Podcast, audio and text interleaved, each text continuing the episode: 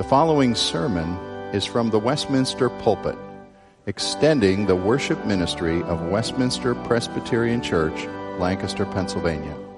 We are a local congregation of the Presbyterian Church in America. Please contact us for permission before reproducing this message in any format.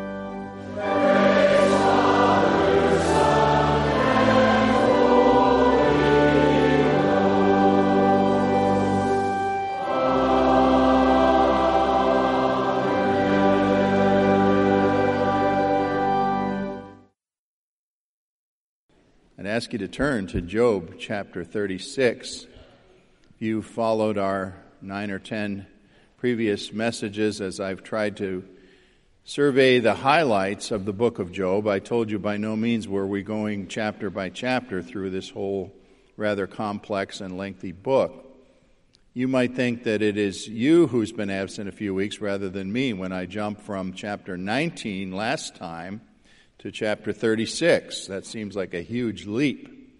But what we're doing is passing by much dialogue between Job's three so called friends, who didn't turn out to be very friendly, and uh, moving now towards the latter development when a new man comes into the picture named Elihu. And I'm going to only read parts of what Elihu has to say in chapters 36 and 37. By the way, I'm, I'm reading for a change from the New International Version today, a version that we used for a long time in ministry. Uh, I won't go into all the reasons why we don't use it anymore, but just mainly because the version of it since 2011 we think is a not totally faithful translation anymore. But the pre 2011 NIV is still excellent, and I think it makes some things clearer than perhaps the ESV did, does. At least that's my personal judgment. So I'm reading the first 16 verses of Job 36, and then I'll switch and read the last part of chapter 37. Listen to God's word. Elihu continued, Bear with me a little longer, and I will show you that there is more to be said in God's behalf. I get my knowledge from afar. I will ascribe justice to my Maker. Be assured that my words are not false. One perfect in knowledge is with you. God is mighty, but does not despise men. He is mighty and firm in his purpose. He does not keep the wicked alive, but gives the afflicted their rights. He does not take his eyes off the righteous. He enthrones them with kings and exalts them forever. But if men are bound in chains and held fast by cords of affliction, he tells them what they have done, that they have sinned arrogantly, and he makes them listen to correction and commands them to repent of their evil. If they obey and serve him, they will spend the rest of their days in prosperity and their years in contentment. But if they do not listen, they will perish by the sword and die without knowledge. The godless in heart harbor resentment. Even when he fetters them, they do not cry for help. They die in their youth among male prostitutes of the shrines. But those who suffer, he delivers in their suffering. He speaks to them in their affliction. He is wooing you from the jaws of distress to a spacious place free from restriction to the comfort of your table, laden with choice food. Now I'll jump over to chapter 37, and we pick up at verse 14 of 37. Listen to this, Job. Stop and consider God's wonders. Do you know how God controls the clouds and makes his lightning flash? Do you know how the clouds hang poised, those wonders of him who is perfect in knowledge?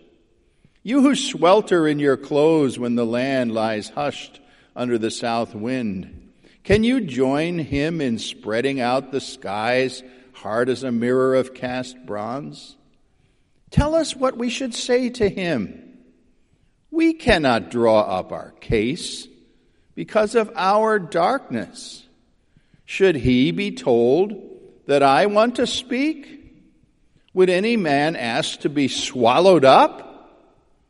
Now no one can look at the sun, bright as it is in the skies after the wind has swept them clean. Out of the north he comes in golden splendor. God comes in awesome majesty. The Almighty is beyond our reach and exalted in power. In his justice and great righteousness, he does not oppress. Therefore, men revere him. Nor does he not have regard for all the wise in heart. Father, help us to hear this ancient word and marvel before you and bow in worship and obedience. We ask in Jesus' name. Amen. I think most of you know that on Wednesday last week we had an unusual weather event with a localized rainstorm that passed through the county. It's interesting these days, if you're watching the local news, TV news, to be able to see Doppler radar and how it portrays these storms in vivid color.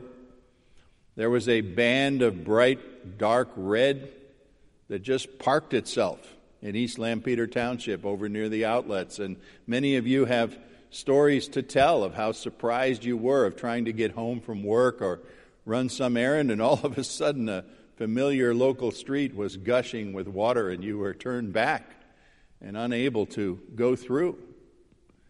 I was watching Channel 8 TV and it was very evident that they were scrambling to reinvent their broadcast for an event they hadn't counted on. They had to obviously drop stories and put their full attention on something they didn't expect just minutes before to be happening. And I thought to myself, with all of our radar and technology where we can track the storms, we still cannot predict the storms completely, nor certainly can we control the storm. We are still helpless often before the creation of God and its peculiar powers and phenomena. Numerous times in the Bible, God used stunning displays of things that He did in the natural world and called attention to them to impress some kind of spiritual message. We could raise many uh, examples of that. The opening of the Red Sea, or I think of Genesis 15 when the Lord led Abraham out into the night. Imagine a starry sky unpolluted by city lights of today, and the Lord said, Abram, look at the skies, count the stars. And when you have counted them, be awed by the promise I'm making to you as an elderly couple that your descendants will be greater than all of these. God uses his natural creation, certainly, to humble us, to draw us to himself, and respect the power that he still has. At the end of the day, there's few things that so forcefully impress us with God's greatness and his rule as the natural world itself. Not only the great and powerful things like storms, but the, even the tiny things that you study under a microscope and see how God is at work.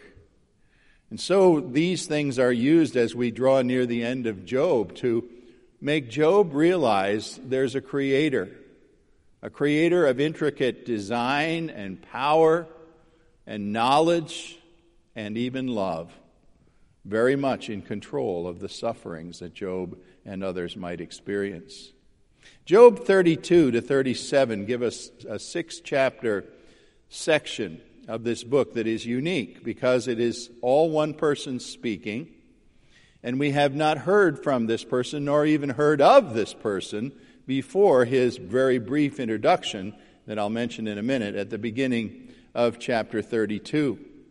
It is a young man named Elihu. He was not among those original friends introduced, Eliphaz and Bildad and Zophar, who have dominated the book with their rather tiresome and endlessly repetitive speeches, which basically boiled down to blaming Job to being somehow responsible for his own suffering.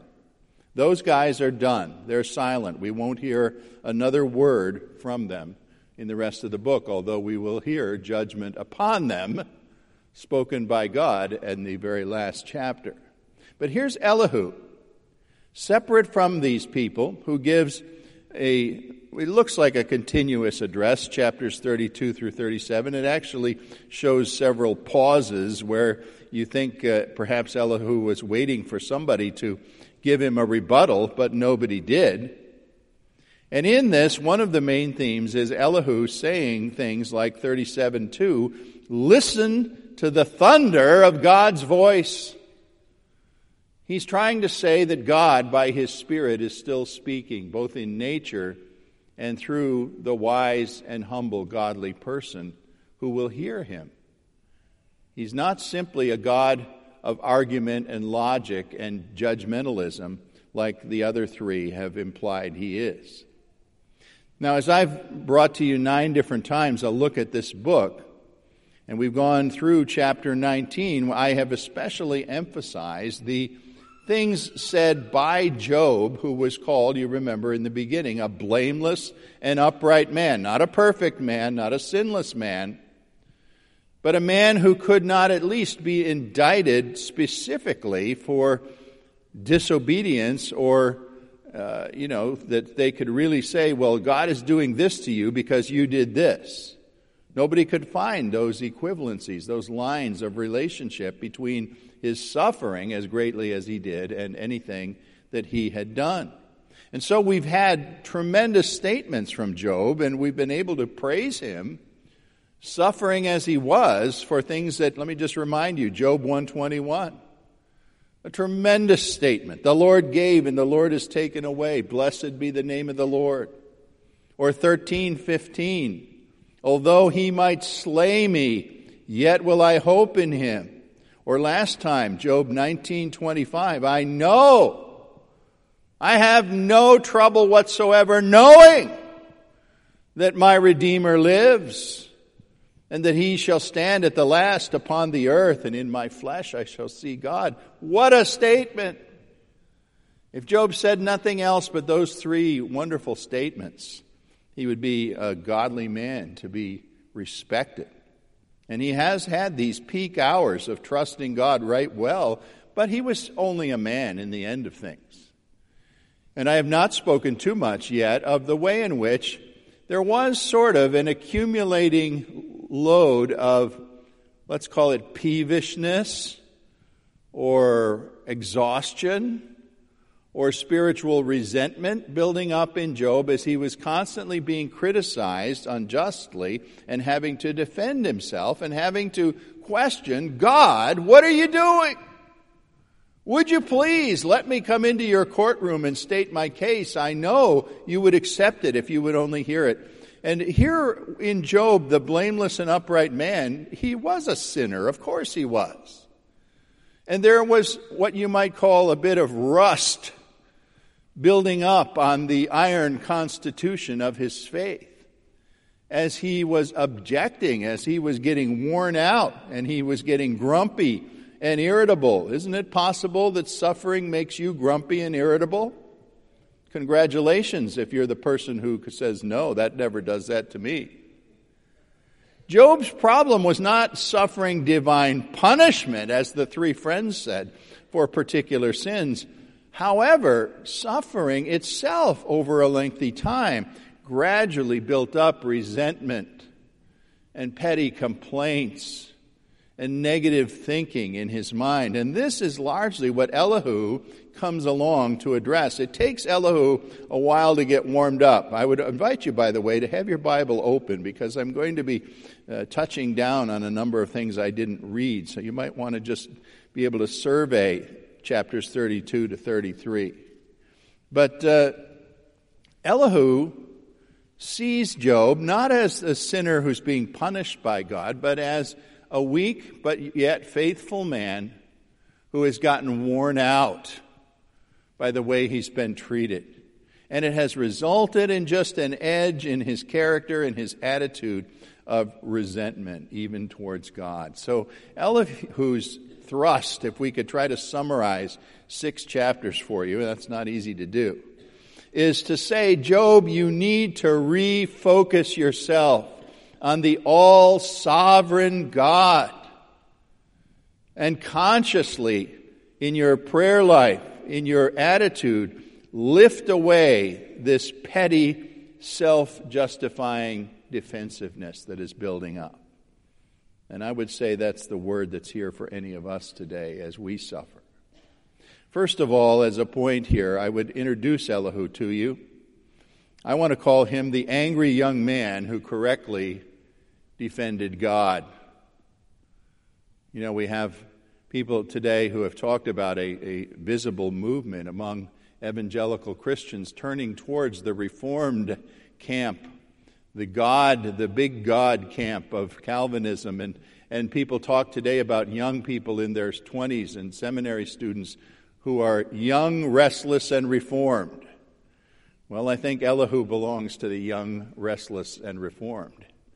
He says, it says several times, he was angry. He had been standing as a bystander. If you look at chapter 32, 1 through 5, you see the introduction to him. He had been standing by.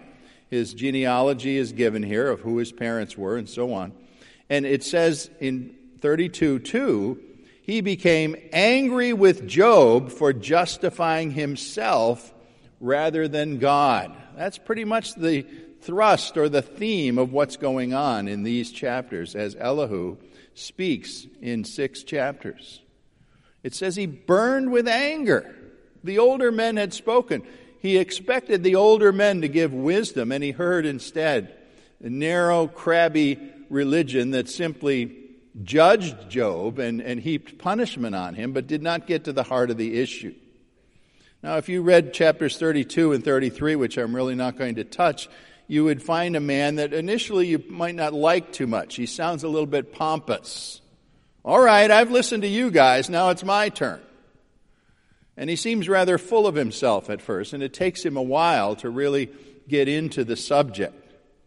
But he says that he is desirous of speaking from the breath of the Almighty in 32 8. Not just logic, not just human judgment. He says, I am desirous of being able to speak by the Holy Spirit of God. Now, maybe you think that's very, very presumptuous. You have to judge by what it is he says as he goes on. In 33, 14 and following, he has a passage there where he says, God has been speaking in all of this. Job, you think God is silent. He's not. He's been speaking but you may not be listening. I'm going to state uh, something you might think is odd, but I'll say it this way. Maybe it'll help us understand. I believe Elihu is saying, Job, when did you stop being a Calvinist? Now, most of you know that so called Calvinism, not an altogether helpful term that we don't use a lot because it's not always well understood. People think we're talking about something that was invented by John Calvin in the 16th century, when in fact we're talking about what is better called the Reformed faith, which is nothing but the outlook of the Bible. The outlook that says if you're thinking about God and you're inclined to think little of Him or more of Him, you'll always be right if you think more of Him. Because God is always greater than any thought that you could have. He is immense. He is independent. He is self existent. He does not await your directions or your permission for what he can do. He is far greater than you ever credit him to be. That's what so called Calvinism is, or we like to say the Reformed faith. God exists without our aid, our influence. He exists for his glory, not according to human dictates. And God and God alone should be the central and primary focus of our considerations, not man and man's measurement or man's ideas of things. So Elihu here is indignant for glory that he says is due to God. For his majestic sovereignty. He is ready to sing Paul's theme from Romans 11:36, that wonderful concluding statement that wraps up the whole doctrinal core of Romans when Paul said, "For from him and through him and unto him be all things. To him be the glory forever and ever. Elihu could have written that in the Old Testament because that's what he was arguing for. He was defending God. He was saying, Job, the whole discussion you've been engaged in has lost its balance. It's not about a defense for you. It's not about your rights. We're talking about God's rights, God's wisdom, God's knowledge, God's perfection. Job, when did you stop being a biblical Calvinist in the way that you honored God? No one, Elihu said, can demand anything from him. He's the almighty king of the universe who does not have to explain himself to a puny man. So, the central thesis of this book, which I've repeated before this, is that God is not punishing Job because of particular obvious sins, and yet, now in this experience of his great suffering, as a consequence of suffering, Job is getting rather cranky and having a little bit of a problem in his worship of God. Elihu asks him, Job, is your faith God centered or me centered? You seem too concerned to justify yourself, and God is becoming the object of your small minded criticism. Job 34 5, Elihu argues, Job has said, I am in the right, and God has taken away my right. That's the same thing as saying, I'm right and God's wrong. Wow, watch it, Job. You're getting on thin ice. In 34:10, Elihu's challenges. Far be it from God that he should do any wickedness or that he should do any wrong. You see, Job needed to be shaken loose of his self centeredness. And this is one of the effects of suffering. It makes us self centered. The walls press in, pain presses in, limitation of our activities and our hopes press in. And all of a sudden, it's like we live in a tiny closet or something, and and we can't see beyond the possibilities of our own weakness and our own difficulty. And we want to cry out and say, God, wait a minute, don't I, don't I have rights? Uh, why is this happening? I've been pretty good for the most part. Why are you letting this happen to me? And we're thinking of ourselves and defending ourselves rather than thinking of the greatness of God who alone is sovereign and we dare not question him in the long run, even though, of course, our, our pain makes us cry out. God could withdraw our very life from us, and he would not be doing us wrong. And he would not owe us an explanation. And this is the kind of thing Elihu began to argue. And he paused at the end of verse 35, especially. There seems to be a pause here. Job or his friends might have jumped up and said, All right, you young upstart, now let me talk. But nobody talked. Nobody jumped in. They listened. So, secondly, I ask you to look to the text that I began reading in chapter 36. And the first half of it, at least, I read. As Elihu brings the somewhat shocking summary through these verses to say, God has every right to allow godly people to suffer temporarily for purposes he does not presently explain. Some commentators have said that the first half of Job 36 contains some of the best theology or doctrine of the entire book. It is saying very clearly God permits our suffering. He's sovereign over it. He knows what's happening. He knows when we're put down, when we're writhing in pain, when we're being denied justice. He's aware of it, and He's master over it.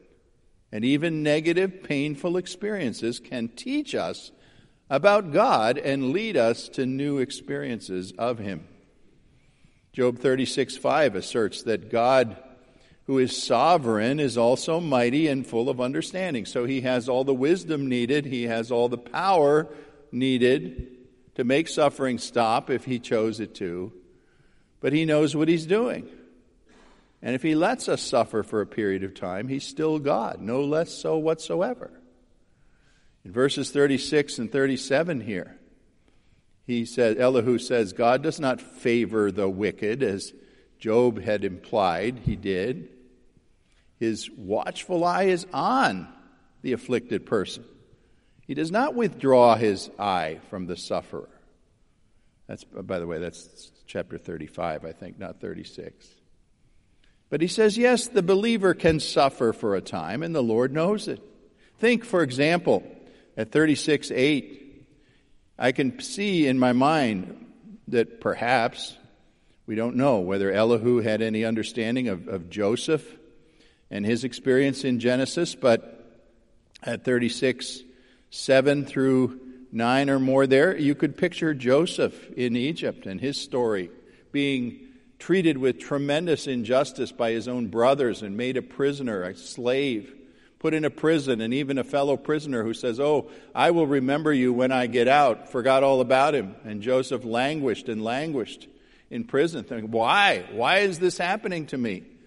Well, we know that God had his time and had his purpose and brought Joseph out of prison to a position of power where he did much good for many people. And then at the end, we could say, well, there was a purpose in this. God couldn't have put Joseph in the same position of power, apparently, any other way. And it says there in 36 8, God might, or 36 7, he might bring that person to be honored like a king. For Joseph, he did.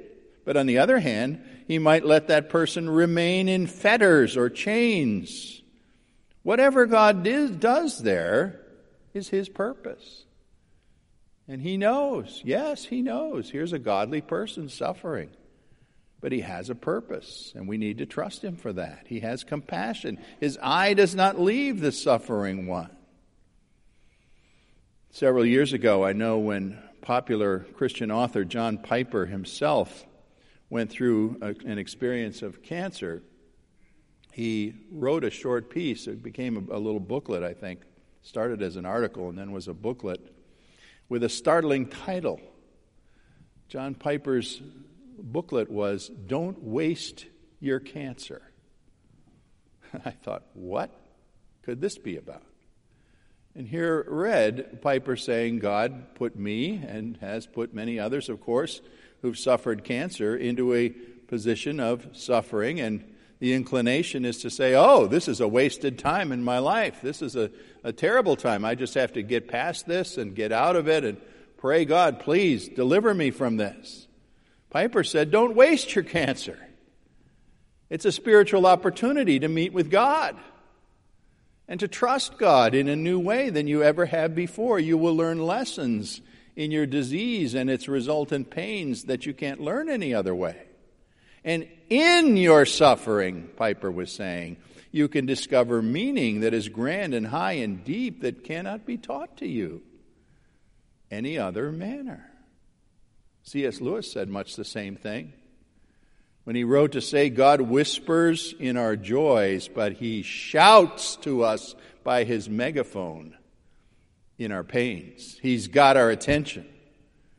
And he's going to tell us some things and teach us some things if we're willing to listen. I especially appreciate the NIV translation of 36:16, which I think is more obscure in the other modern translation. It says there, "The Lord is wooing you from the jaws of distress into a spacious place, free from restrictions, to the comfort of a table laden with His choice food."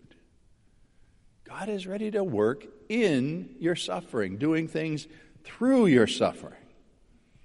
And so, thirdly, we come, and I state this third point of, from Elihu this way that we must measure our small puddle of suffering beside the ocean of God's sovereignty. We must learn to measure the puddle of our suffering beside the ocean of God's sovereignty. Job 36, 22, the, the young man Elihu starts extolling the greatness of God in nature and does that right on through much of chapter 37. He speaks about the greatness of God beyond understanding, he says in 36 26. How great is God beyond our understanding? The number of his years is past finding out. And he goes through descriptions of all the ways that weather works and the storm. And you would think this guy was a pretty advanced meteorologist, actually, as he talks about condensation and the waters being gathered into the clouds and the clouds emptying out and, and God governing all this. Verse 32 of chapter 36, he fills his hands with lightning and commands it to strike his mark. And he goes on and on. Listen, 37 2, to the roar of his voice, to the rumbling that comes from his mouth. He's picturing the tremendous greatness of God that we just get through the raw data of the creation around us. If you were sitting in your car in East Lampeter Township with 12 inches of water flowing past the front of it, because you dare not go through, you might have said, What is going on? What power is at work here? Well, it was the wondrous works of God, Elihu would say. And there's a beautiful passage, perhaps poetically, one of the most beautiful passages in the whole book are the last few verses of chapter 37. Out of the north, God comes in golden splendor, in awesome majesty, the Almighty beyond our reach, exalted in power, in justice and great righteousness. He says, Do you catch this? Are you so insulated in your air conditioned house with all the windows shut that you ignore what's going on out there in that fantastic world of God and the power that He has? Do you fear this God? Not the fear of terror, the fear of respect and worship and awe. Do you bow before Him? Elihu is telling us God's Word challenges us to refocus our minds on the power of God as an antidote to suffering. Put it alongside. Yes, of course, if you have cancer, if you've just gone through a sharp experience of grief and loss, or many other things, I do not wish to demean you in calling that a puddle of suffering. But if you are aware of the ocean that is God, it is a puddle. And it puts things in a tremendously different perspective. Worshiping God in His measureless greatness drives away that narrow sense of, oh, woe is me. This should not be happening to me after all the good I have done for God. After how faithful I have been to God, Job was getting into that mindset a little bit. God, you really do owe me an explanation at the end of the day here. Elihu was saying, No, he does not. Sufferer, if you trust in God through Jesus Christ as your Savior, naturally you're going to cry tears over your puddle. Whatever God has brought into your life, hard things. A family we're aware of with mid 30s wife and mother taken from them, and five children for a Christian husband to raise. Wow. Maybe you say God owes somebody an explanation. No, he does not. And as we look at these real puddles in our life and the real pain that they involve, we must stand back far enough to know that the ultimately all sovereign, all loving, all merciful God can eventually redeem the worst of them, the most painful of them. He's the God of puddles because he's the God of oceans, ladies and gentlemen. And he who commands the ocean wave commands our suffering too. Very wise woman is named Margaret, Margaret Clarkson. We have several of Margaret Clarkson's hymns in our hymn book. She was a wonderful writer, devotional writer. Here's something she wrote once The sovereignty of God is the impregnable rock to which the suffering human heart must cling. She said, Circumstances surrounding our lives are not accidents, none of them. They may involve the work of evil, as we see in Job's life, she said, yet all evil is held firmly in the hand of the true sovereign God. It cannot touch his children unless he permits it. So God is not only the Lord of human history, he's the Lord of the personal history of every member of his redeemed family. the God who is sovereign over typhoons and blizzards of snow, over destructive tornado winds, is the God of every painful stroke that comes into a human life. And you might, like Job or like those who judged Job especially, be ready to say, Well, this really hard thing has come to me or has come into my family or my friend. It must be punishment for some sin. That was, of course, the big thing in Job. Job's got to be punished here. Ladies and gentlemen, that's why we keep going back to the cross. Because God in Jesus Christ brought the punishment for all our sin down upon the head of his only beloved Son. You cannot conclude, therefore, that whatever makes you hurt in your life is God's punishment. Because if you conclude that, you are saying your Heavenly Father is practicing what attorneys call double jeopardy punishment for the same thing twice. That's against the law in this land. God, who punished His Son for the sins of all, does not wreak punishment again on you and I for what Jesus Christ has already paid for in full. Do you see that? He's not punishing you. Well, this young spokesman, Elihu, has brought us right to the doorstep of chapter 38, which we'll deal with next time. I would just ask you to maybe glance at your Bible and see how Elihu stops talking in 3724. And what are the very next words? Words really that we've anticipated through this whole book. Then the Lord answered Job out of the storm. The great God of oceans, the ruler of earthquakes, the creator of every galaxy is going to have his say.